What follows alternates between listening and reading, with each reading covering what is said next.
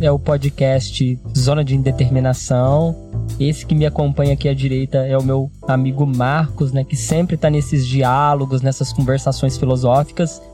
E hoje a gente tem o prazer de receber aqui a nossa amiga que a gente está conhecendo pessoalmente agora, Marina Fuser, né, que vai falar para a gente um pouco de filosofia da diferença, vai falar para a gente um pouco de semiótica e eu quero ouvir bastante, pelo menos é o meu desejo, de lhe ouvir sobre o cinema e sobre cinema nômade. Então eu passo a palavra para o Marcos e a gente começa essa, essa ideia, né, esse papo descontraído a partir da filosofia, que é o que nos movimenta no mundo, né, Marcos? Exatamente. Essa, olá a todos e todas.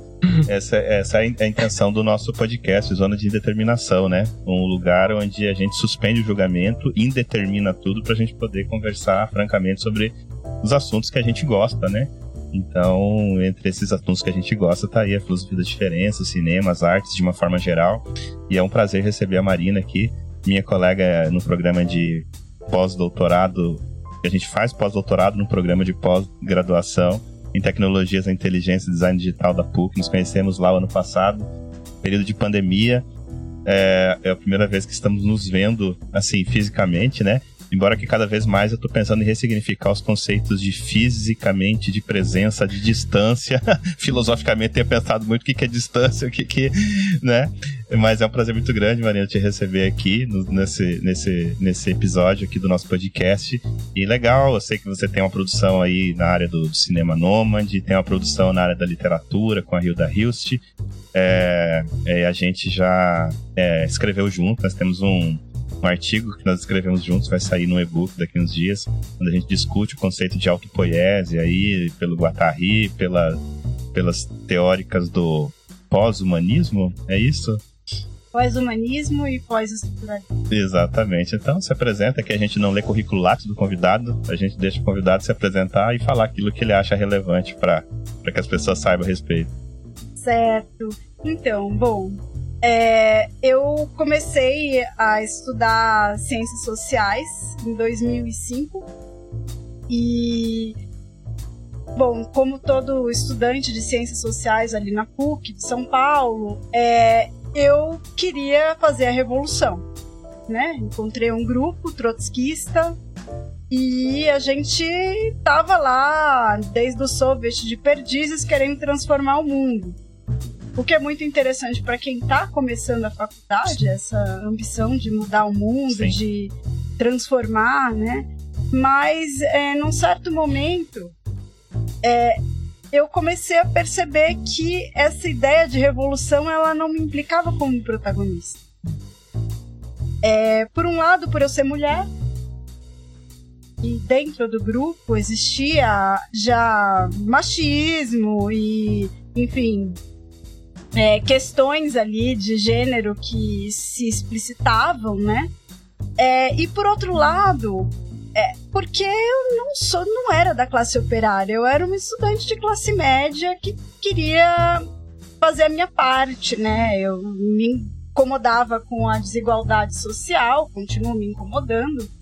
É, e achei que a solução, a ideia de uma solução revolucionária, triunfante, ela é muito sedutora, né?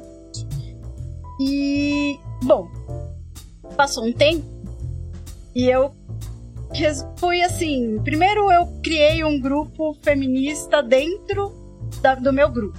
Não sozinha, evidentemente, eu tive outras colegas que foram protagonistas ao meu lado.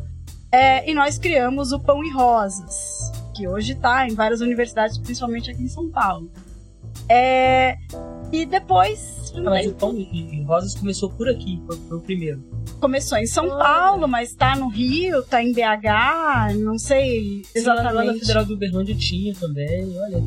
É, eles replicaram em vários lugares Legal. e partiu de um livro de uma argentina chamada Andrea Datri, que eu fui a tradutora desse livro. E justamente com, com o intuito, né, de criar o grupo aqui. E depois o grupo, bom, é, ele continua existindo. Eu saí me afastei justamente porque eu fui fazer um curso é, no, em, entre a graduação e o mestrado, né, com a Maria Cristina Franco Ferraz. É, e lá no Rio de Janeiro, e ela me colocou muitas dúvidas, porque ela, a partir do Nietzsche, o conceito de verdade, e eu fui me desconstruindo. E eu tinha sido aprovada no mestrado é, com um projeto sobre as mulheres torturadas durante a ditadura militar. Minha avó foi uma mulher torturada nos porões do Doicode e eu queria entender mais isso e tal. Só que naquele mesmo ano, a Janaína, filha da Melinha Teles, publicou um livro muito melhor do que eu teria condições de produzir naquele momento, uhum. é, sendo ela um corpo implicado dentro dessa, dessa prática da tortura e, e estando muito mais ligada a esses movimentos, né, é, pela em busca da verdade. E eu achei que seria um tema mais batido e resolvi pensar por outros caminhos pela arte. Então eu fui fazendo conexões ali, fui cheguei na dramaturgia da Hilda Hilst que aconteceu justamente no período da é, no período dos anos de chumbo e ela faz uma contestação política onde ela questiona a ideia de verdade é, tanto do ponto de vista é, dessa como eu posso dizer, tanto do ponto de vista do, do, dos ditadores, evidentemente, né, aquela verdade que é instituída através da tortura, da violência, como a verdade dos revolucionários. É, que de certa forma também era muito rígida. Também... Sim, sim, a esquerda produz verdades também. E verdades muito. É, é, cristalizadas. Cristalizadas e com uma voz única que é o problema maior, eu acho, é a questão é, de que o mundo é mais complexo do que aquelas soluções simples. Sim, sim. Então foi por esse caminho que eu, que eu fui chegando no pós-estruturalismo, né? E assim, sempre no feminismo, nunca deixei de trabalhar nisso. É, no, então, meu mestrado já trabalhava com a mulher, ele virou um livro depois, né? Eu fiz junto com a, a Carla Cristina Garcia, tive o apoio do CNPq. E é, o livro chama Palavras que Dançam à Beira de um Abismo, Mulher na Dramaturgia de Hilda Hilst. E aí, é, nesse ínterim, eu fui fazer doutorado na Universidade de Sussex, com apoio, com bolsa de doutorado pleno pela CAPES. E nesse período foi muito, muito interessante. Bom, eu pesquisei é, o cinema nômade é, da Trin Minh Ha. Trin Minh Ha é uma vietnamita que também tem um pensamento muito conversa muito com os pós-estruturalistas, tem uma questão muito pós-colonial. E, e, e, assim, você foi, fez na, na, Universidade de Sussex, que é próximo de Londres, né? Uhum. É, como é que é a recepção do, dos filósofos da diferença lá na, na, universidade ou na Inglaterra? Você pode falar pra gente como é que é a entrada dos Deleuze, Foucault, Derrida, Guattari e companhia? Bom, é, o nosso Sussex, assim como a Unicamp, assim como a PUC, é, e assim como Berkeley, onde eu fiz o meu doutorado de sanduíche, uhum. é, é um polo de pensamento crítico. Uhum. Então você tem ali é, desde do Mesaros, do ponto de vista do marxismo, a economia política lá é um curso à parte, é uma cátedra à parte. É, como você tem ali pessoas que trabalham com pós-estruturalismo. Você tem ali. É, bom, quando eu estava lá, você tinha algumas, alguns, algumas pessoas que pensavam isso junto comigo. É, eu fiz parte do Reframe, uh, que é um tipo um coletivo de doutorandos que pensavam ativismo e era impressionante ali como o pós-estruturalismo lá não é não se vê como um antagonismo com o marxismo. No ativismo as pessoas atuavam junto e até porque se você pensar, por exemplo, Deleuze e Guattari nos Mil Platôs, é uma crítica ao sistema capitalista a esquizofrenia do sistema capitalista. Exatamente. A ideia do maquínico é uma crítica. Produção do desejo no sistema capitalista, como que o capitalista se apropria da produção do desejo, né? Exatamente. A hum. máquina desejante é uma reversão daquela máquina, né? Sim, sim, sim. é a Então, contra-máquina. É a contra-máquina, Perfeito. exatamente. Então, é, é, eu fui conhecendo outros, outros, outras linhas do pensar. A minha, a minha orientadora, que depois saiu de Sussex, agora ela, agora ela tá no Kings, a Rosalind Gout, ela é uma pessoa que começou a me estimular isso em mim. E aí você tem o, o Adrian Goiculha. Eu fiquei no departamento de cinema, então Hum. eu não, não tava na filosofia. Sim. Mas já no cinema você tem um pensamento crítico maravilhoso. E ao mesmo tempo você tem pessoas ali que fazem pesquisas que você fala, nossa, que tema, né? É, não tem como. Não sei se você quer dar exemplos, mas. É, tinha uma menina, vou dar. É tinha legal, uma menina, exemplos só não legais. dizer nomes, né? É, claro. É, ela, bom, ela é inglesa, mas ela pesquisava as é, anorexia, né? O tema da anorexia. Quando ela foi falar do tema dela, eu levantei minha mão, né? Ah, então você quer fazer uma pesquisa crítica sobre anorexia? Não, é crítica contra a, a obrigação do Estado, imposição do Estado de banir sites de anorexia. Eu sou pró-anorexia. Caramba, não sabia que existia isso. Movimento pro anorexia. Aí você vê na, na, na mesa, diga Olha que, só. lê, que você lê e direi quem és, você vê na mesa dela um livro falando assim, como, como continuar sexy e ser feminista. Aí eu pensei, bom,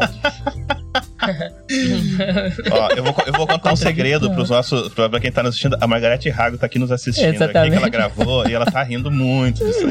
Isso é muito bom. Ser, ser sexy e continuar feminista. é, Como se fossem coisas que teriam que se antagonizar. eu achei aquele título bastante problemático em vários níveis. De todo modo, é, eu acho que sim, eu aprendi muita coisa dentro daquela universidade. E também de você estar num país é, onde chegam autores, viajam autores. Então, volta e meia eu estava em Londres para ver uma palestra. É, você está muito conectado com o resto do mundo. Aqui no Brasil, a distância geográfica É mesmo. meio cosmopolita impede, a né? coisa, assim. É. Com certeza. E outra coisa é a relação que você tem estando num país como é, a Inglaterra, onde tem muitos imigrantes é, africanos Hum. e asiáticos. Então você entra em contato com pensamentos é, e autores que você não, não chegam até a gente. A não gente, traduz pro é, português. a gente ainda né? tem né, uma, uma, uma, herança cultural muito eurocêntrica, né? Ou americanocêntrica e tal, né? Agora que vem chegando, né? Alguns pensadores, ou mesmo escritores, né? Chega o Miyakoto, chega né, o, o, o Achille Mbembe, né? Então começa a chegar, mas assim, a gente não tem né, essa tradição, né? E a Europa acaba tendo, né? Essa, esse, esse multiculturalismo, fruto do processo migratório mais tardio, né? Enfim. É, acho que é um, é deve ser um, um cenário bem legal de estar assim é, pesquisando, trabalhando, né? Mas tem um problema de tradução também, que a gente tem que pensar que não é tão simples. É, Eu agora tô dando um curso na PUC é, de extensão sobre os novos materialismos, é, que é uma linha de pensamento é, que é pós-estruturalista, assim, dialoga com o pós-estruturalismo, mas que tem a ver com retomar a materialidade da vida e uma crítica ao antropocentrismo. É, e que tem muito a ver com o pensamento da Donna Harry, que eu vou desenvolver daqui a pouco, mas assim, é, toda a, a lógica ali do- dos novos materialismos, a gente vai falar sobre eles, e aí eu vou, ok, vou dar aula sobre a Katie King. Quem disse que tem em português? Você não encontra os textos em português. Então, quando eu vou passar os textos de leitura para meus alunos, tem uma aluna que não, não lê em inglês. não acho que é legal se falar, né? Você é professora de cinema, Sim, eu sou professora de cinema do IEMA. no Instituto. Do Instituto Estadual é, de, do Maranhão. Não, eu não sei exatamente. Eu, eu comecei agora. Assim, aham, mas é professora de cinema, né? De cinema. é, e é uma escola de cinema que eles têm. É, é a escola de cinema Uhum. que tem pública em Legal. São Luís. Eu tô começando agora, quer dizer, eu comecei, dei o meu primeiro curso agora de crítica cinematográfica. é, segunda-feira eu começo pelo IEMA é, a dar um curso no Guanicê, que é o Festival de Cinema de São Luís. Bastante importante. Nossa, eu queria saber quais que, que foram as suas referências, assim, nesse curso de crítica cinematográfica no, no IEMA, assim. Porque eu me interesso muito por cinema, né? O Gilles Deleuze se interessou, né? O Bergson se interessou por cinema também.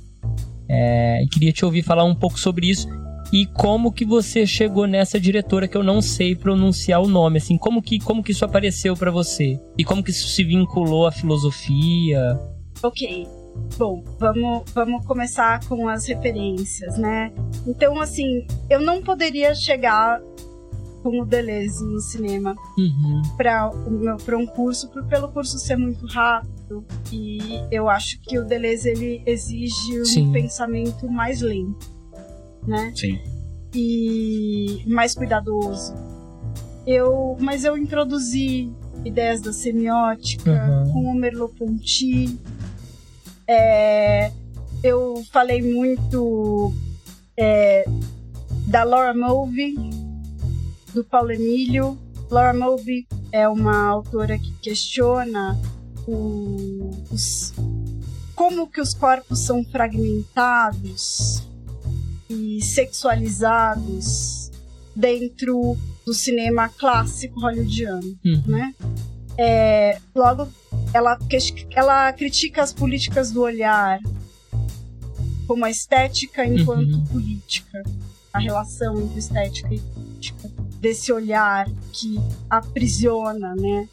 É, e a partir dela, você tem pessoas que vão trabalhar esse olhar é, como colonial, como olhar imperialista, como olhar etnográfico, né? A Annie Kaplan, é, você tem a, a Fátima Tobin Ronin, é, são várias autoras que vão trabalhar essas políticas do olhar em diferentes níveis. E eu fui trabalhar esse, essas políticas do olhar pensando na Train Minha. É, a Train Minha é realmente o nome dela. Eu falo com sotaque americano, porque eu não tenho a menor ideia de como se fala em vietnamita e ela se apresenta assim. Então acho que eu me sinto segura para falar assim. De todo modo, ela. Eu vi um filme dela que abriu esse. despertou muitas paixões, que é o Tale of Love, Ponto de Amor, que passou no festival. Na verdade, não foi um, foi um festival de cinema paralelo ao Fazendo Gênero, que é o principal evento de gênero, acho que hoje no Brasil, se não um dos principais. E eu é na Federal de Santa Catarina e eu desde que eu assisti esse filme eu fiquei tão encantada com o pensamento dela sobre a mulher estrangeira, sobre a ideia de atravessar fronteiras, um pensamento muito nômade, muito fluido, Uhum. é, que eu parei de assistir as palestras e fiquei só assistindo os filmes, porque era ao mesmo tempo, era pra escolher entre uma coisa e outra, eu falei, ah, quer saber? É, fiquei assistindo filmes. E foi, assim, muito inspirador. Voltei com um paper de lá, assim, que eu escrevi pra faculdade, eu ainda tava no mestrado, e aí eu, isso virou um projeto. E é, depois ela me convidou para ficar um ano em Berkeley com ela, é, quando eu me apresentei, evidentemente. É, e esse tempo foi fabuloso. E foi lá que eu conheci a Donna Haraway, que é a autora do meu, é, do meu pós-doc. Mas só para terminar a questão das aulas, das referências, eu não falei só da Mulvey e, e do Paulo Emílio, que eu acho que, assim, não tem como você falar de crítica de cinema no Brasil sem falar dele. Até porque ele, ele aprendeu com os surrealistas, né? Ele é um cara, assim, é um autor incrível.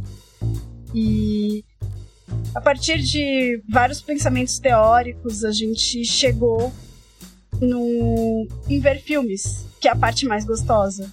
Que é escolher filmes. Eu fiz uma escolha de filmes pautada na metanarrativa, filmes que se refletem a si mesmos, justamente porque eu quero que eles em nenhum momento percam de vista a noção do crítico.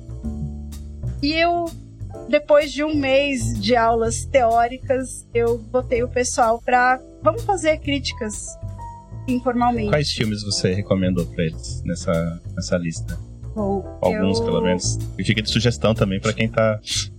Claro, eu comecei pela história do cinema, né? Os irmãos Lumière, o Méliès. aque- é, Existe um roteiro que é Sim. um pouco assim, não tem como você fugir disso.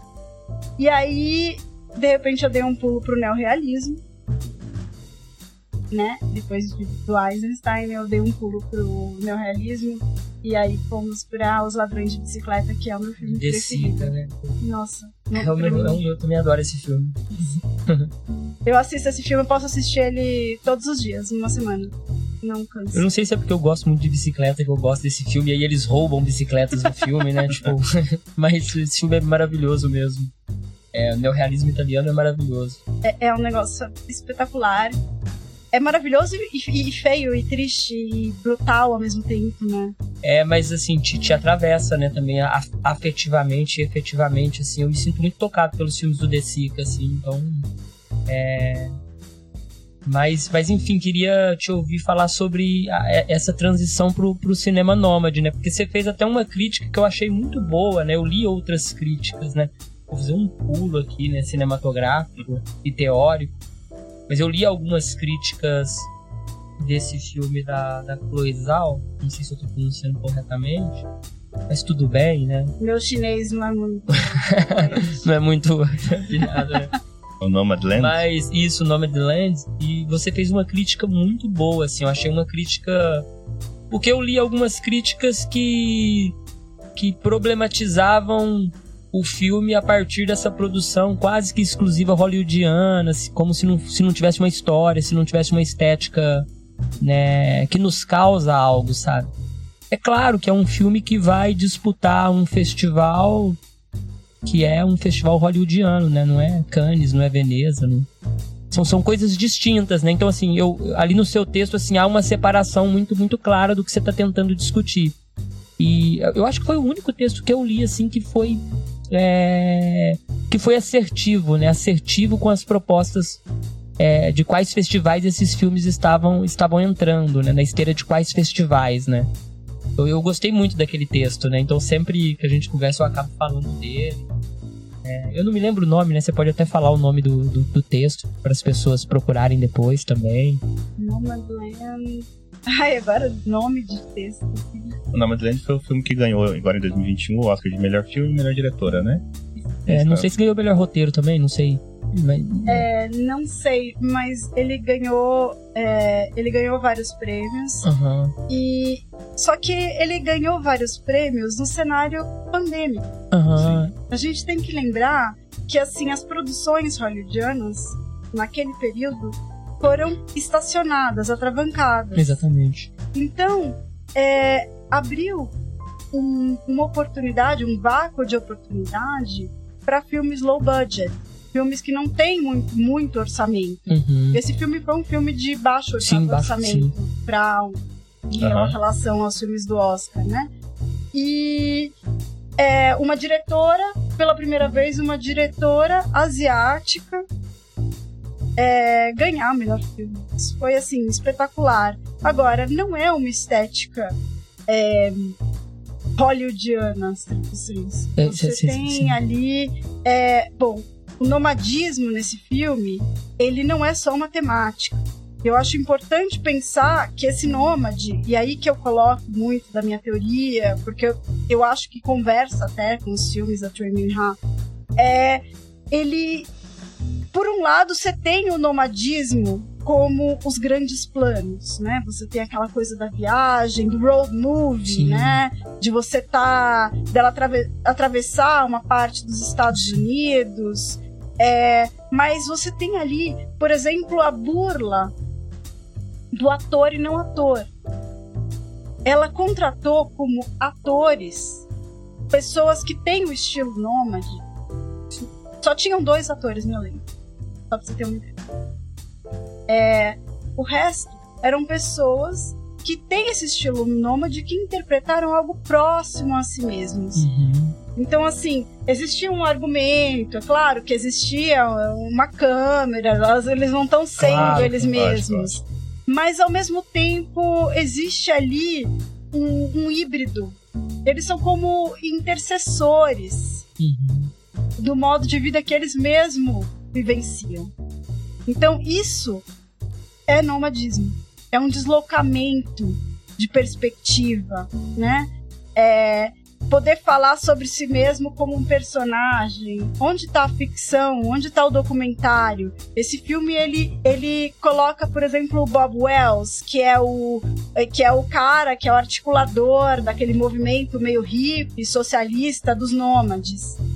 Esse cara, ele existe de verdade, ele vive naquele lugar. Sim. Então, assim, tudo é muito. E, e assim, ele foi, esse filme foi criticado por conta é, desse da maneira como foram, foi retratado, foram tra, tra, retratados, perdão, os trabalhos precários na estrada. É, porque esses trabalhos precários, a Amazon que aparece, Sim. dando nome, inclusive, é, não houve uma crítica direta, foi uma crítica indireta e mais sutil.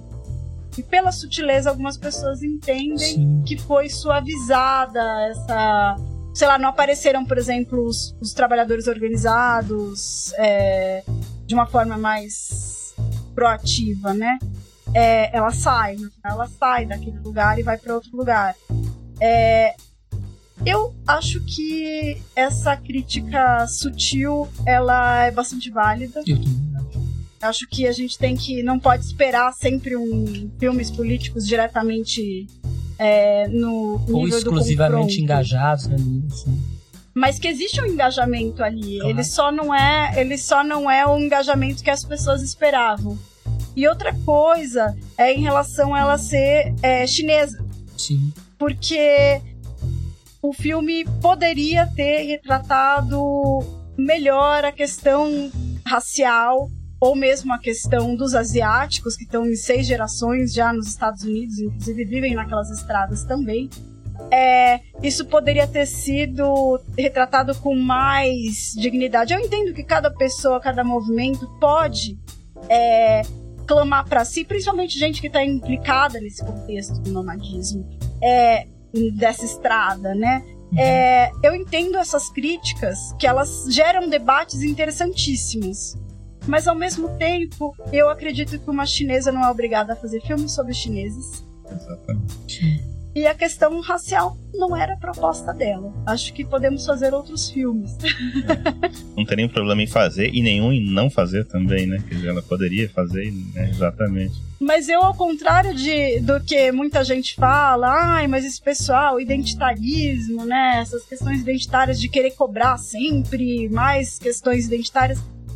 Eu acho muito interessante esse papel que eles desempenham em cobrar essas nuances, porque eles te obrigam a pensar sobre isso, mesmo que você vá dizer sim, mas essa não era a minha proposta.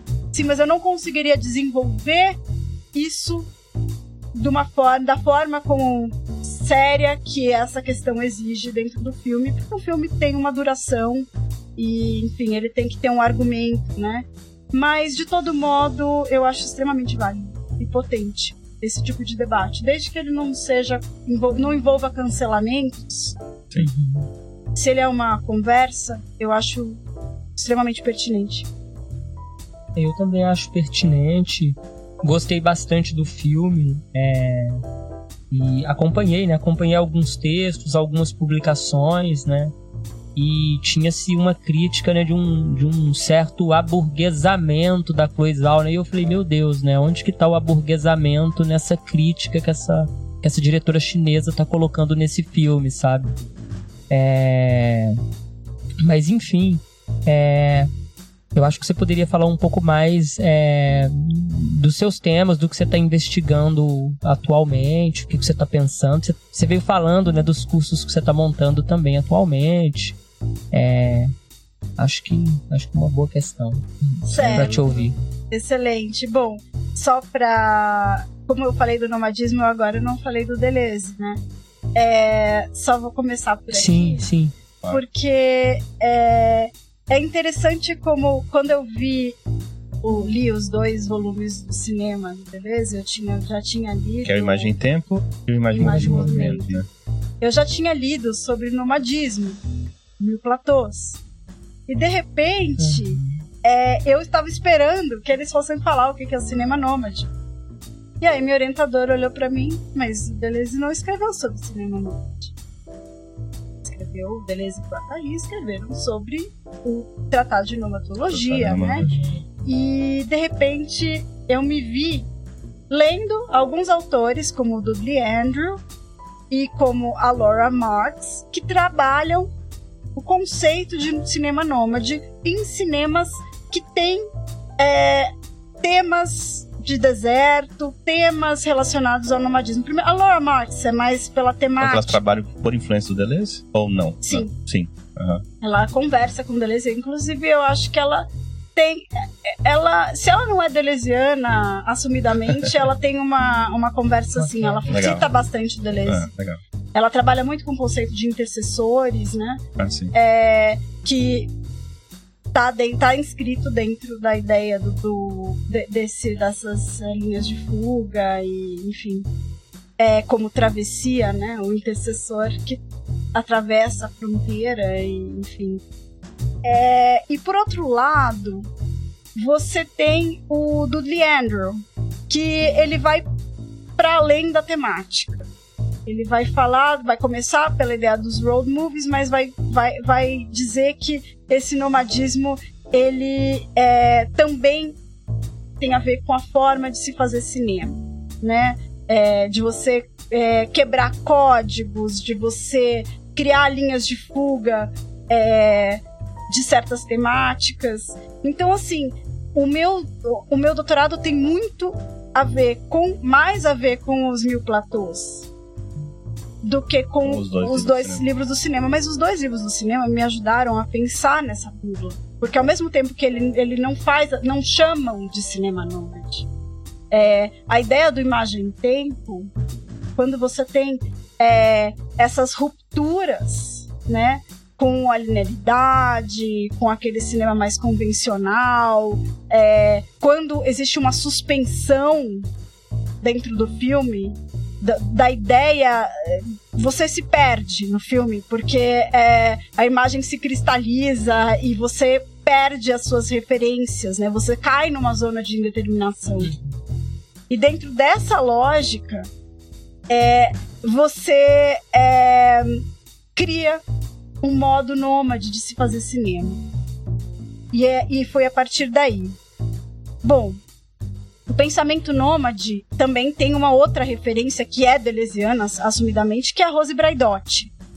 A Rose Braidotti, ela vai falar de subjetividades nômades no contexto do feminismo. E ela faz uma crítica ao Mil Platôs. Ela não faz essa crítica sozinha, ela não está falando sozinha. Então você tem ali a Karen Kaplan, você tem a Gayatri Spivak, todas vão fazer uma crítica ao Deleuze e o Guattari, é, em relação. tem uma, da, uma das. Tem, tem um livro da Spivak que eu não vou me lembrar o nome, ela faz uma crítica é, ferrenha, né? Aquele texto dos intelectuais e o poder do Deleuze do Foucault, né? Você lembra qual é o nome do livro? Eu não vou lembrar, mas é, é, nessa linha que você está falando, né? Eles são críticas, né? E é legal, né? Você poder ter esse outro lado, né? Eu acho que a gente que estuda um autor precisa também ouvir o cara que, que faz a crítica do cara, né? Até para você melhorar a compreensão, né? Essas críticas elas são debates. Debates. Elas não são, elas não, elas não jogam fora o autor. Sim, não, não existe um cancelamento. Né? Exatamente. São inquietações de, de bons leitores. Sim, a crítica embasada. Exato. A espírita é de formação marxista, né? E, e, tudo mais, né? Então tem essa, essa crítica, né? Essa pegada mais pós. Ela é mais crítica do que, do, do que, a, do que a Braidotti, que, é, que vai dizer justamente. Bom, a crítica é a seguinte: o Nômade do Deleuze do Guattari, ele de certa forma, tem um passaporte francês, é branco. E para eles é muito fácil abrir mão de toda a ideia de identidade, é, porque para eles não existe uma trincheira. Uhum. Interessante a posição. Do ponto de vista da vivência, Sim. na pele. Então, o que, que a Braidot fala? Mas eles são muito importantes para se pensar. O pensamento nômade, ele, elas persistem nessa política. É, e principalmente a Braidot, mas a Kaplan também. É, e de que é, o pensamento deles precisa ser mais embedded and embodied, é, contextualizado historicamente dentro das limitações materiais e corporificado, encarnado. Ele atravessa a pele. E aí vem toda uma discussão dos novos materialismos. Por que o materialismo, essa recuperação do materialismo? Uhum. É de pensar que a natureza e a cultura elas estão juntas.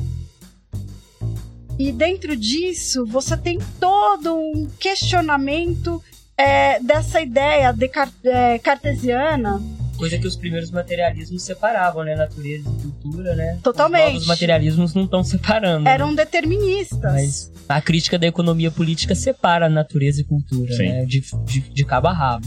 Exatamente. E a ideia dessas pessoas é religar porque a gente vivencia tudo no, junto, porque o pensamento, essa ideia cartesiana, determinista, que separa o pensar do corpo, Sim.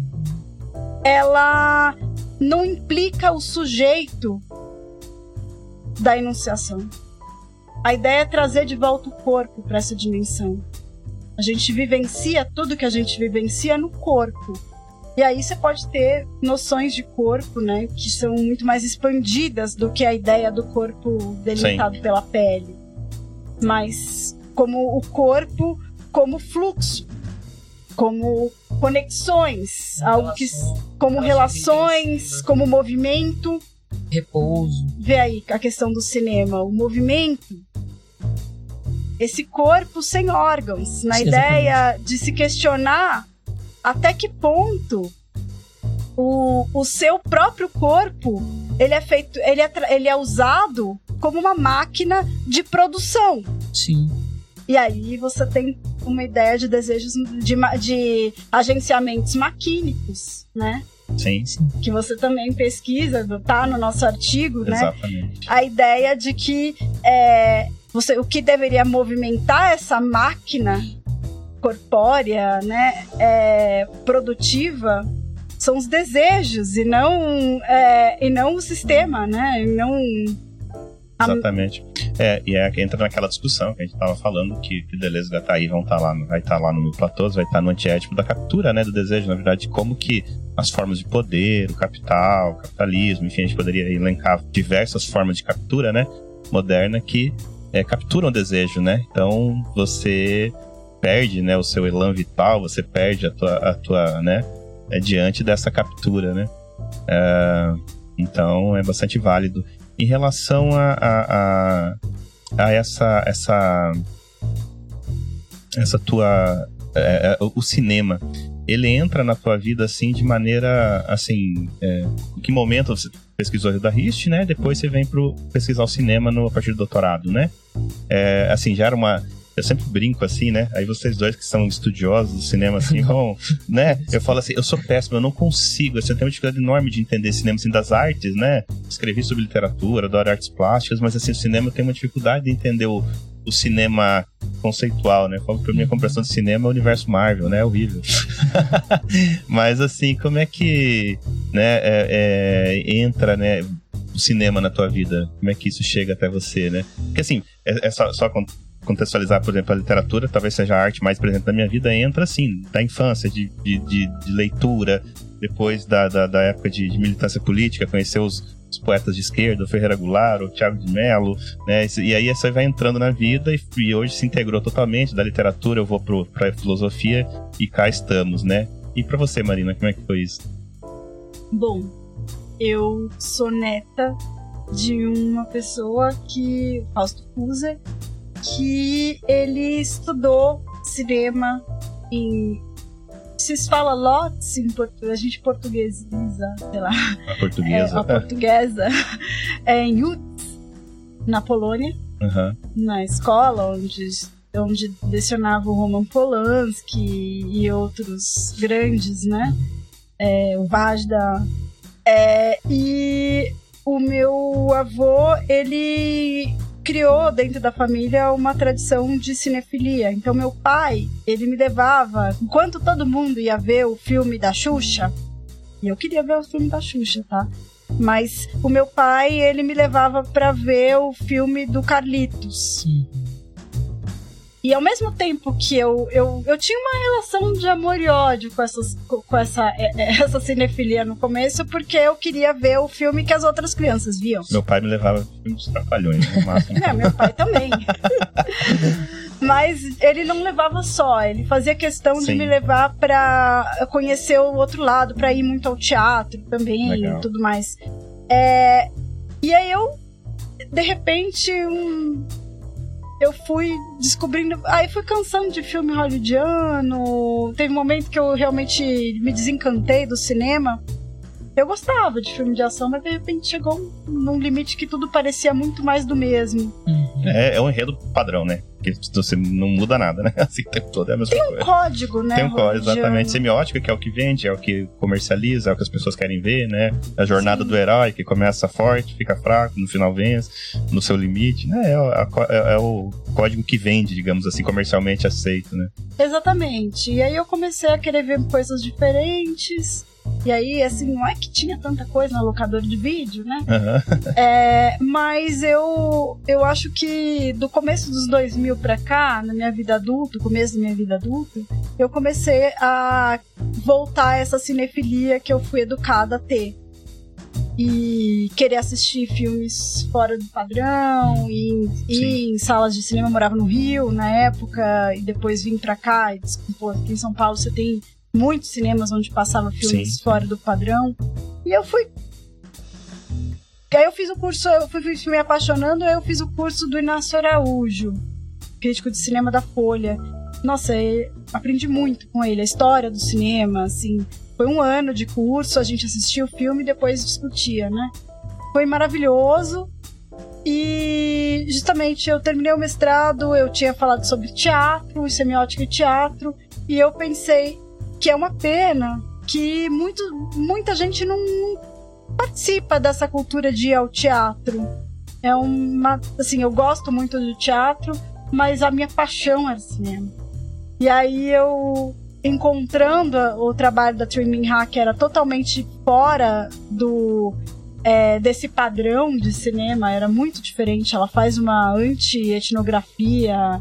É, e, e quando, bom, o Tale of Love não é etnográfico, mas a ideia da estrangeira, a maneira como ela fazia as coisas é muito experimental, muito do, sistema, do cinema experimental. E eu fui. fui por aí. Fui me apaixonando. Legal. Acho que é legal, né, a gente falar como que as coisas chegam na, na vida da gente, né? Eu acho que tem sempre uma relação, né, é, com algo bem lá de trás, né? De repente isso floresce e é bem interessante mesmo. É, eu, eu, eu, eu também acho isso, viu, Marcos? É, e é muito, muito louco essa, essa, essa nossa conversação, porque eu também me interesso muito por cinema e o cinema. O cinema novo me tocou muito. Né, o cinema de Glauber Rocha e o cinema marginal no Brasil, né? O Rogério Sgarzella, assim, que é um. É, e assim, é uma coisa muito curiosa, porque as pessoas sempre achavam muito chato aquilo que eu tava vendo e eu achava um, um tesão, assim, absurdo ver a genialidade daqueles diretores, daqueles cineastas, né? Você pega, por exemplo, o Glauber Rocha, né? Não é só uma produção cinematográfica, né? Tem todo um, um arranjo estético, ético, político implicado na produção, na produção é, cinematográfica dele. Né? Assim, você tem essa passagem também pela cinematografia brasileira, pelos grandes diretores.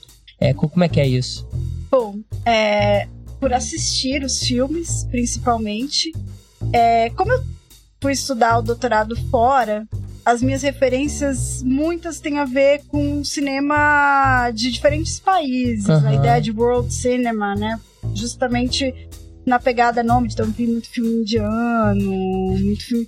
Mas assim, é, o cinema novo, é, O Deus e o Diabo na Terra do Sol, especificamente, Sim. é um filme que ele. Quando eu for vou falar de terceiro cinema, eu faço muita questão de citar. Porque. Na minha tese, isso. Porque. É, tem uma cena, a cena final, desculpem o spoiler se vocês não viram, mas que eles estão fugindo, né?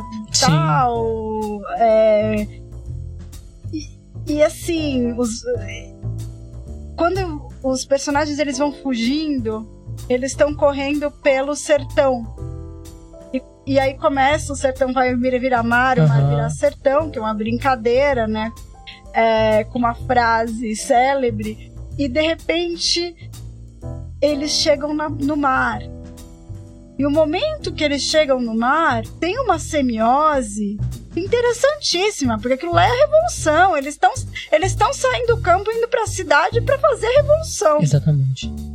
Isso aí é muito inspirado com, pelo espírito do tempo que eles estavam vivendo. Uhum. Da Serra Maestra, Sim, né? exatamente. É, e o, o, a estética da fome foi um manifesto lançado antes do manifesto do terceiro cinema do Solanas uhum. e, e do Guetinho. Então você tem ali gatinho, não sei gatinho, gatinho.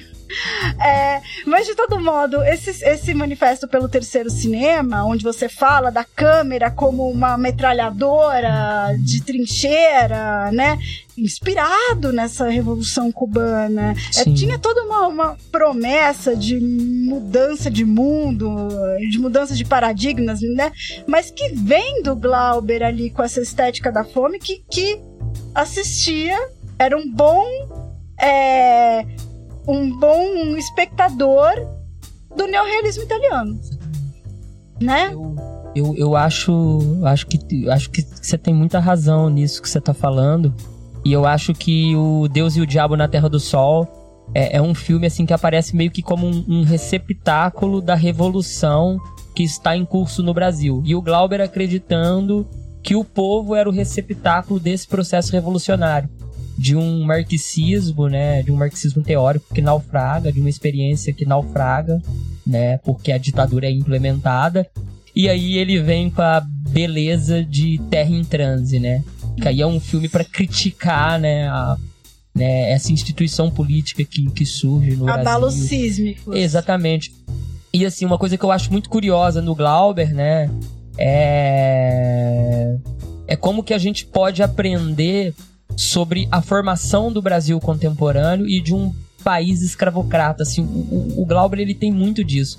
É uma coisa que eu tenho, né? A gente gosta muito do Achille Mbembe, a gente gosta de, de tudo que está sendo publicado no Brasil a, acerca, sei lá, do, do, racismo estrutural, por exemplo. Mas melhor do que ler o Achille Mbembe, cara, eu acho que a gente tem que ler os historiadores brasileiros, sei lá, o Luiz Felipe de Alencastro, né?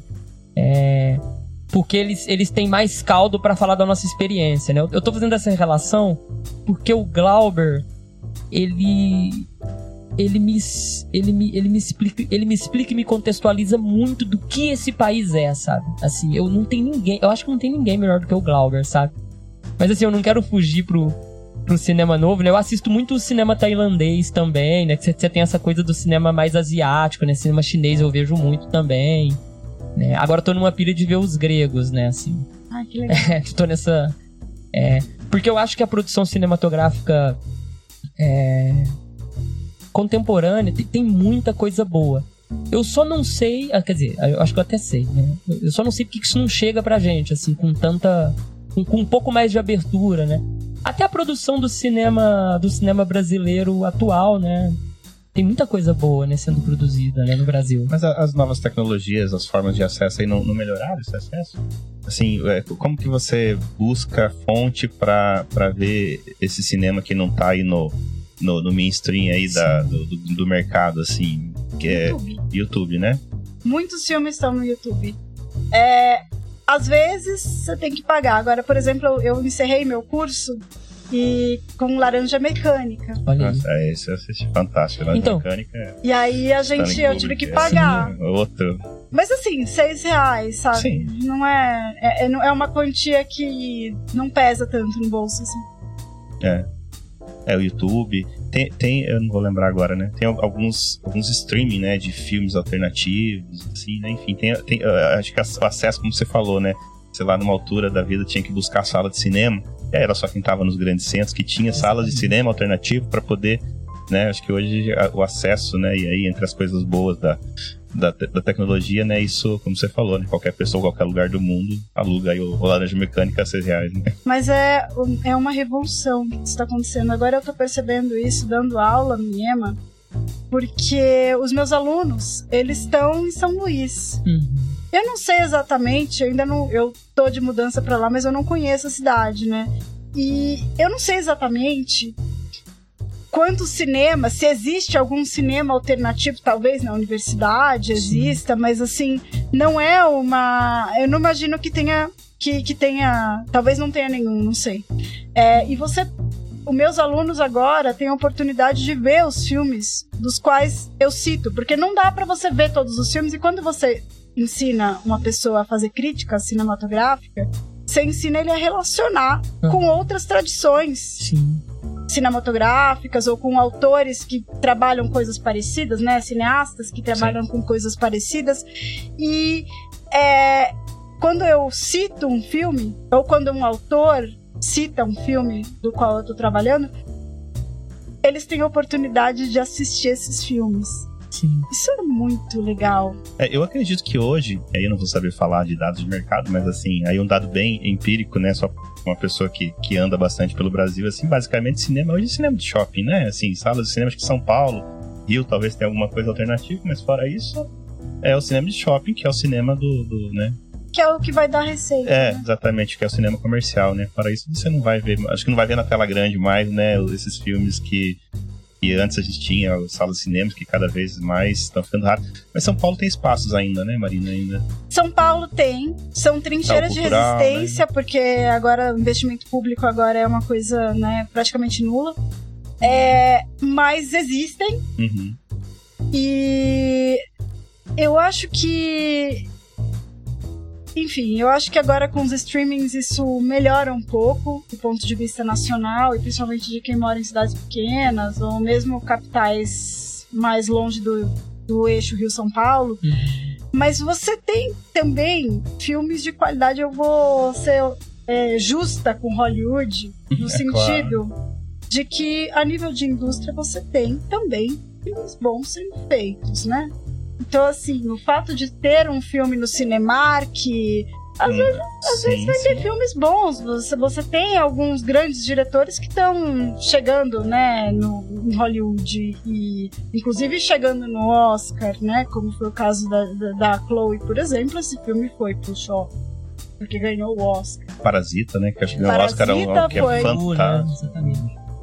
Parasita foi pro shopping. Então, assim, é a gente tem que tomar um pouco de cuidado quando a gente fala, ah, esse filme é hollywoodiano, você já corta. Cuidado. Eu tenho a mesma impressão, né? Aí a gente poderia colocar aí, né? Esse filme é hollywoodiano, né? Kubrick, Scorsese, sabe? Tipo, é, tipo né? Kubrick tá lá, né? Laranja Mecânica, Matrix. 2001, Odisseia no 2001. Espaço.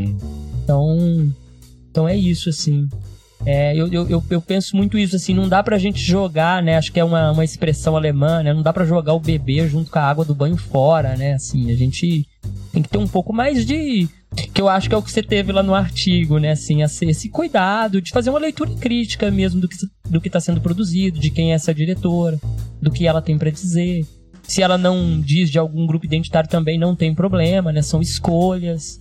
E eu acho que é isso mesmo, sabe, Marina? É, então eu acho. Eu tento incentivar as pessoas a ter críticas equilibradas sobre as coisas. E se você não tá sendo pago para fazer uma crítica, se, porque a maioria dos críticos, até você ganhar dinheiro escrevendo crítica, leva um tempo. Uhum. É, então eu aconselho a escrever sobre filmes que eles gostaram. E falar dos incômodos, a criticar os filmes que você gostou também.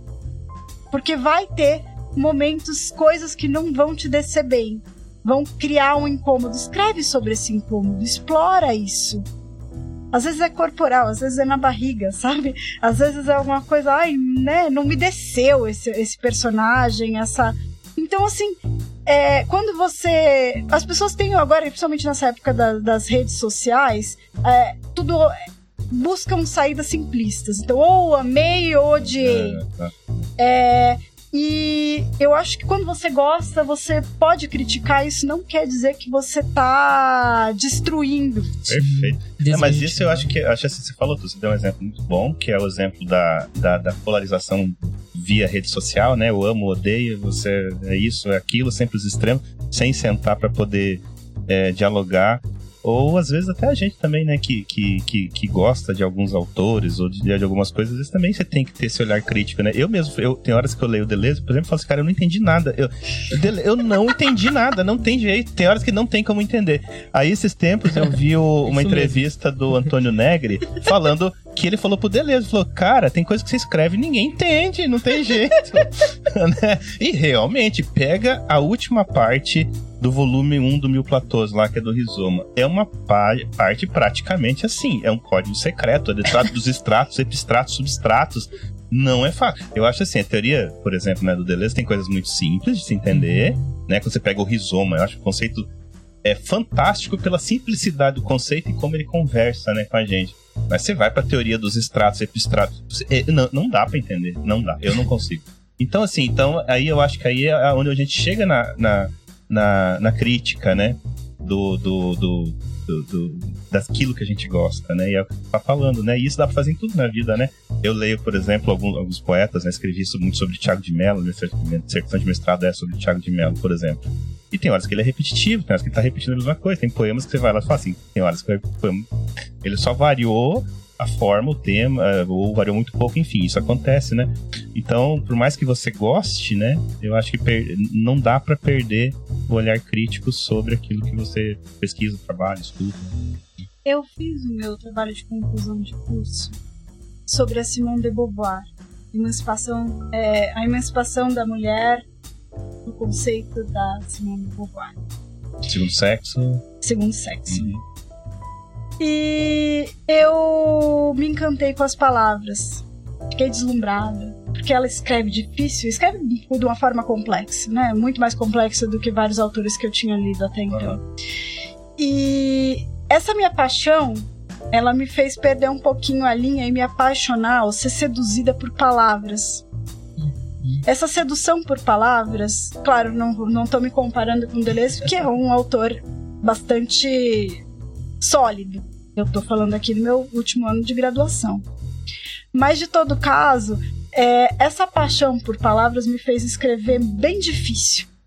Assim, de escrever coisas que eu poderia escrever de uma forma simples, difícil. Aí meu pai, eu escrevia alguns uns textos para o Brasil de fato. E meu pai me ajudava, né? Naquele momento ele dava uma editada nos meus textos, me dava uns toques para eu escrever melhor. E aí meu pai chegou em mim e falou assim: Marina, vem cá senta aqui. Ele é jornalista, né? Ele, de formação. Ele agora ele trabalha com relações internacionais. Mas assim, é, você escreve para impressionar as pessoas ou você escreve para ser lida? Você quer que te entendam ou você quer que as pessoas achem muito bonito o que você falou e não entenderem nada? Aí eu falei, bom, eu escrevo para ser lida, eu quero ser entendida. Ele falou, então vamos melhorar essa escrita. Uhum. E esse toque, que é uma coisa que realmente alguém às vezes precisou alguém me falar, é, ele me fez mudar muito a minha ideia de como fazer as coisas. Então, eu, quando eu vou ler o Deleuze, e o Deleuze realmente ele é, ele é um filósofo francês, e dentro da, da, da, tradição francesa ali, onde ele se inscreve, se escrevia difícil, ele não, tá, não fala sozinho ali. Mas a, o, o, pensamento complexo dele, ele é brilhante. Ah, não, isso a gente não... Então, assim, o que, que eu quero fazer com meus alunos quando eu vou dar aula? simplificar sem simplificar, sem, sem reduzir. Claro, claro. Sem perder o rigor. É, se né? tornar inteligível sem. Trazer é... para a vida, trazer para a materialidade da vida, para o próximo dos meus alunos, do, da vivência, dos pensamentos dos meus alunos, o pensamento do Deleuze. Hum. É um desafio, porque obviamente você vai, vai se esbarrar em palavras, expressões que são difíceis. Então você tem que estudar muito mais para poder fazer isso. O significado e às vezes as origens, com quem que ele está conversando, porque ele não cita as referências muitas vezes, é, para você tornar aquilo mais fácil. Corpo sem órgãos, por exemplo, é um conceito que vem do Arthur. Obviamente é uma ressignificação Sim. delesiana do, do Arthur.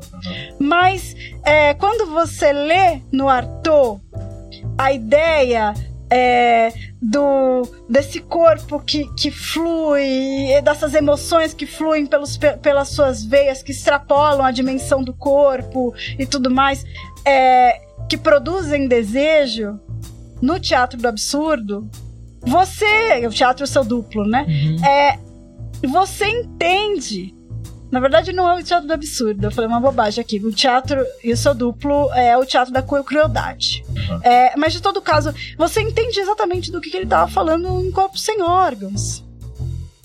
É, para mim foi muito mais fácil. Eu li o Roberto Machado, fiquei mais confusa ainda, tá? Porque os brasileiros é, ainda acham bonito. Naquela, naquela época que ele escreveu, achavam bonito, escrever difícil.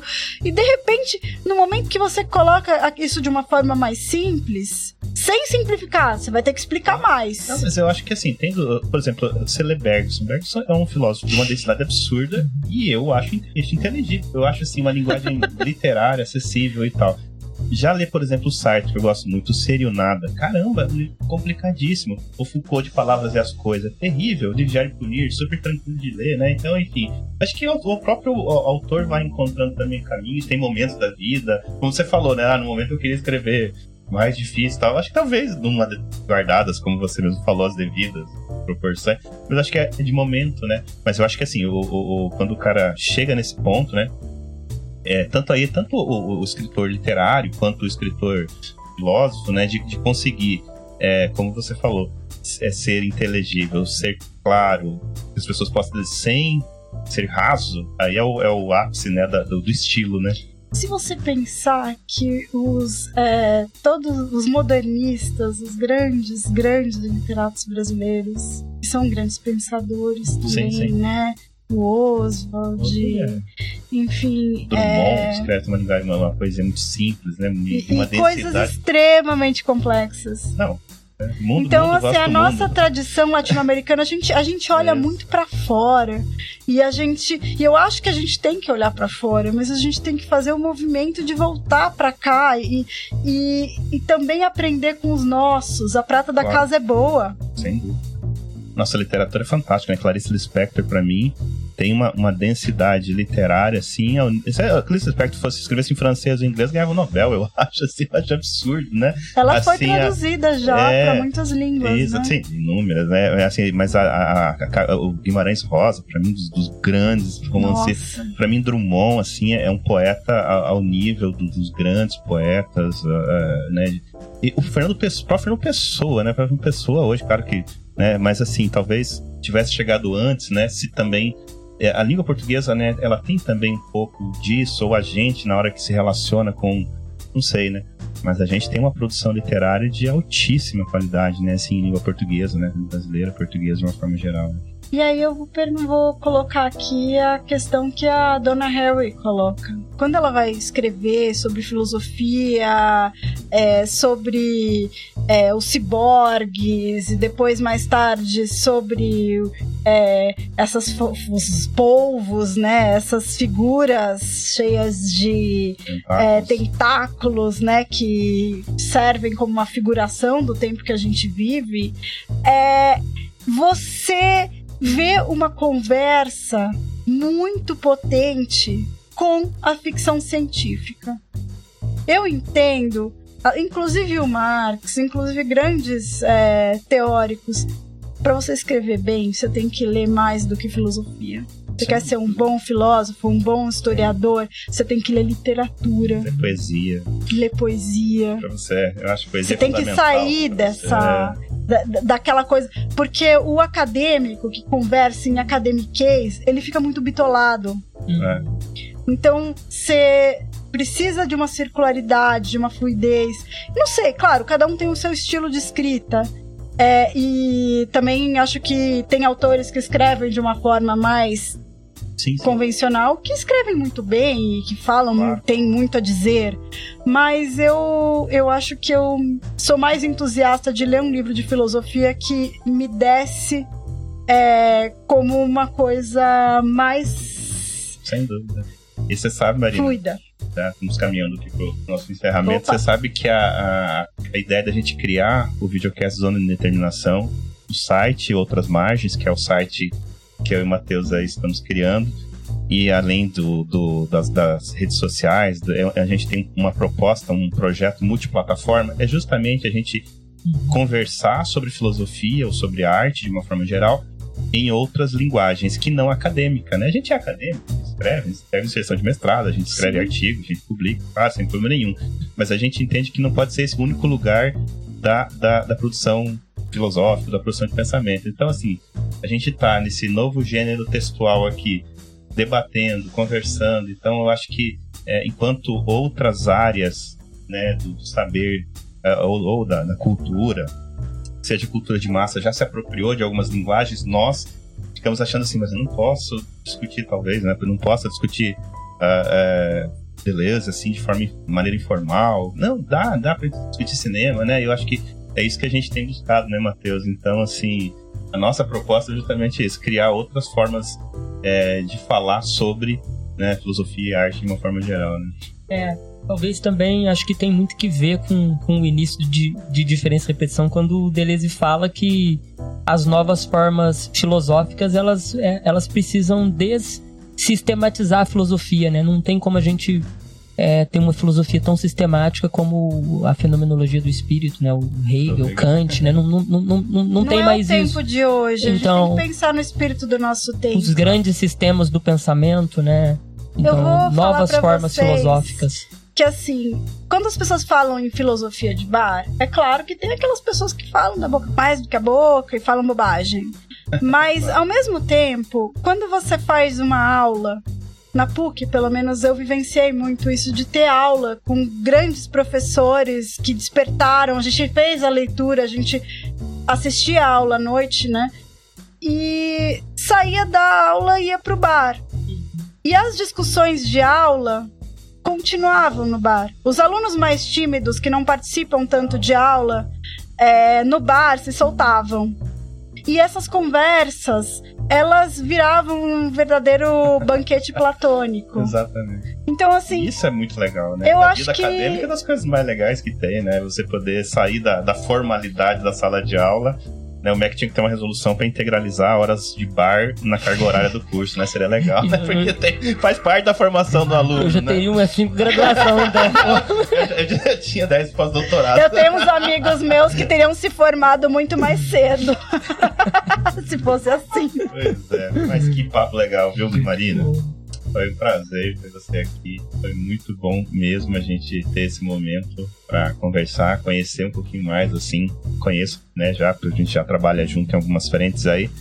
É, eu e a Marina, a gente fez no ano passado um grupo de, de estudos em caosmose, né, Marina? A gente organizou pelo Google Meet, lemos o caosmose de ponta a ponta em oito encontros, é, na época de pandemia, todo mundo em casa. E foi muito legal, assim. E, e em especial, Marina, sabe? Assim, tem até que te falar, assim, pessoalmente. Era um momento que eu precisava muito, assim, de alguma coisa, por algumas situações pessoais. E, nossa, como esse livro me tirou, assim, sabe? De um momento difícil, assim. É, o Guattari fala isso. Quando ele escreveu o Caosmose, ele fala que ele passou por dois anos de depressão profunda. E quando ele supera a depressão, ele vai e escreve aquele livro belíssimo, né? é- Extremamente político. político, humanista, uma outra perspectiva psicanalítica, né? Fugindo ao, ao, ao, ao, ao, triângulo de piano, uma crítica, mas ao mesmo tempo, assim, te apresentando soluções, né? Assim, ele fala assim, ó, o Édipo não vai funcionar para todo mundo, o Édipo Pós-humanista, eu é, diria, né? exatamente, tem uma dimensão social aí e tal, mas o que, que você coloca no lugar que tá aqui? A caosmose, você vai ter que lidar com isso, vai perder o universo de referência, mas você vai encontrar alguma coisa no fim.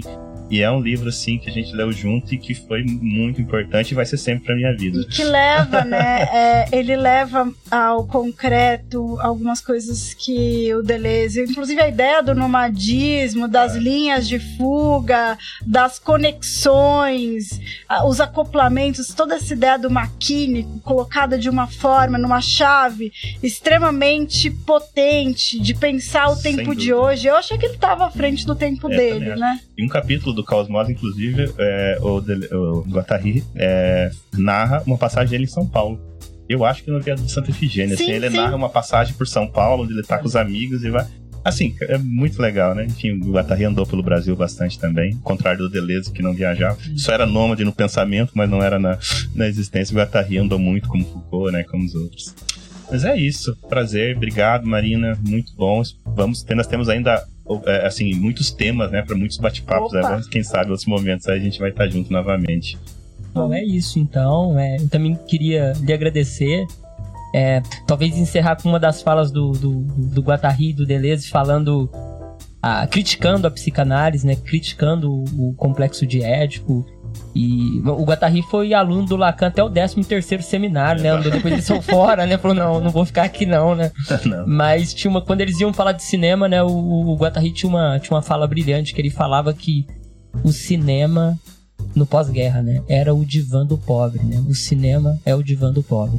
Então, olha, é, a- A dimensão social disso. é né, para criticar né, essa psicanálise absolutamente elitista, né? Mas enfim, é isso, Marina. Muito obrigado. Tô muito feliz de te conhecer pessoalmente, assim, é foi brilhante aqui uma, uma aula, né? Uma aula não de, de fazer como, né, mas de fazer com, né, que é Fazer aquilo que com. o Deleuze fala para nós, né, a partir de uma pedagogia dos conceitos. Enfim, então a gente lhe agradece enormemente, viu, pela participação. A Trey Minha, ela fala sobre a estética do falar por perto Olha. como uma contraposição à ideia de falar de um povo, falar de um grupo social como alteridade. O falar por perto é dizer eu nunca vou conseguir falar de você, eu não tenho autoridade nenhuma e nem conhecimento de vivência é, para falar de você, mas eu falo por perto. Algumas pessoas traduziram isso para o português como falar com. Não acho que seja falar com, mas eu acho de certa forma é, traz o espaço do encontro, que é extremamente potente. Então, é, terminamos nessa chave do olhar com, falar com, fazer com, a ideia é, do coletivo numa dimensão múltipla. Eu quero agradecer demais, foi um prazer enorme conhecer vocês ao vivo, apesar da gente já se conhecer há algum tempo, né? É, e quero parabenizar por esse trabalho incrível. Adorei o nome, Zona de de Determinação, e com certeza vou indicar para os meus colegas. É isso aí, pessoal. Redes sociais, Zona de Indeterminação, site Outras Margens, né? Nos sigam, acessem e a gente conta com o apoio de todo mundo para a gente poder continuar fazendo esse trabalho. Obrigado e até a próxima. Muito obrigado.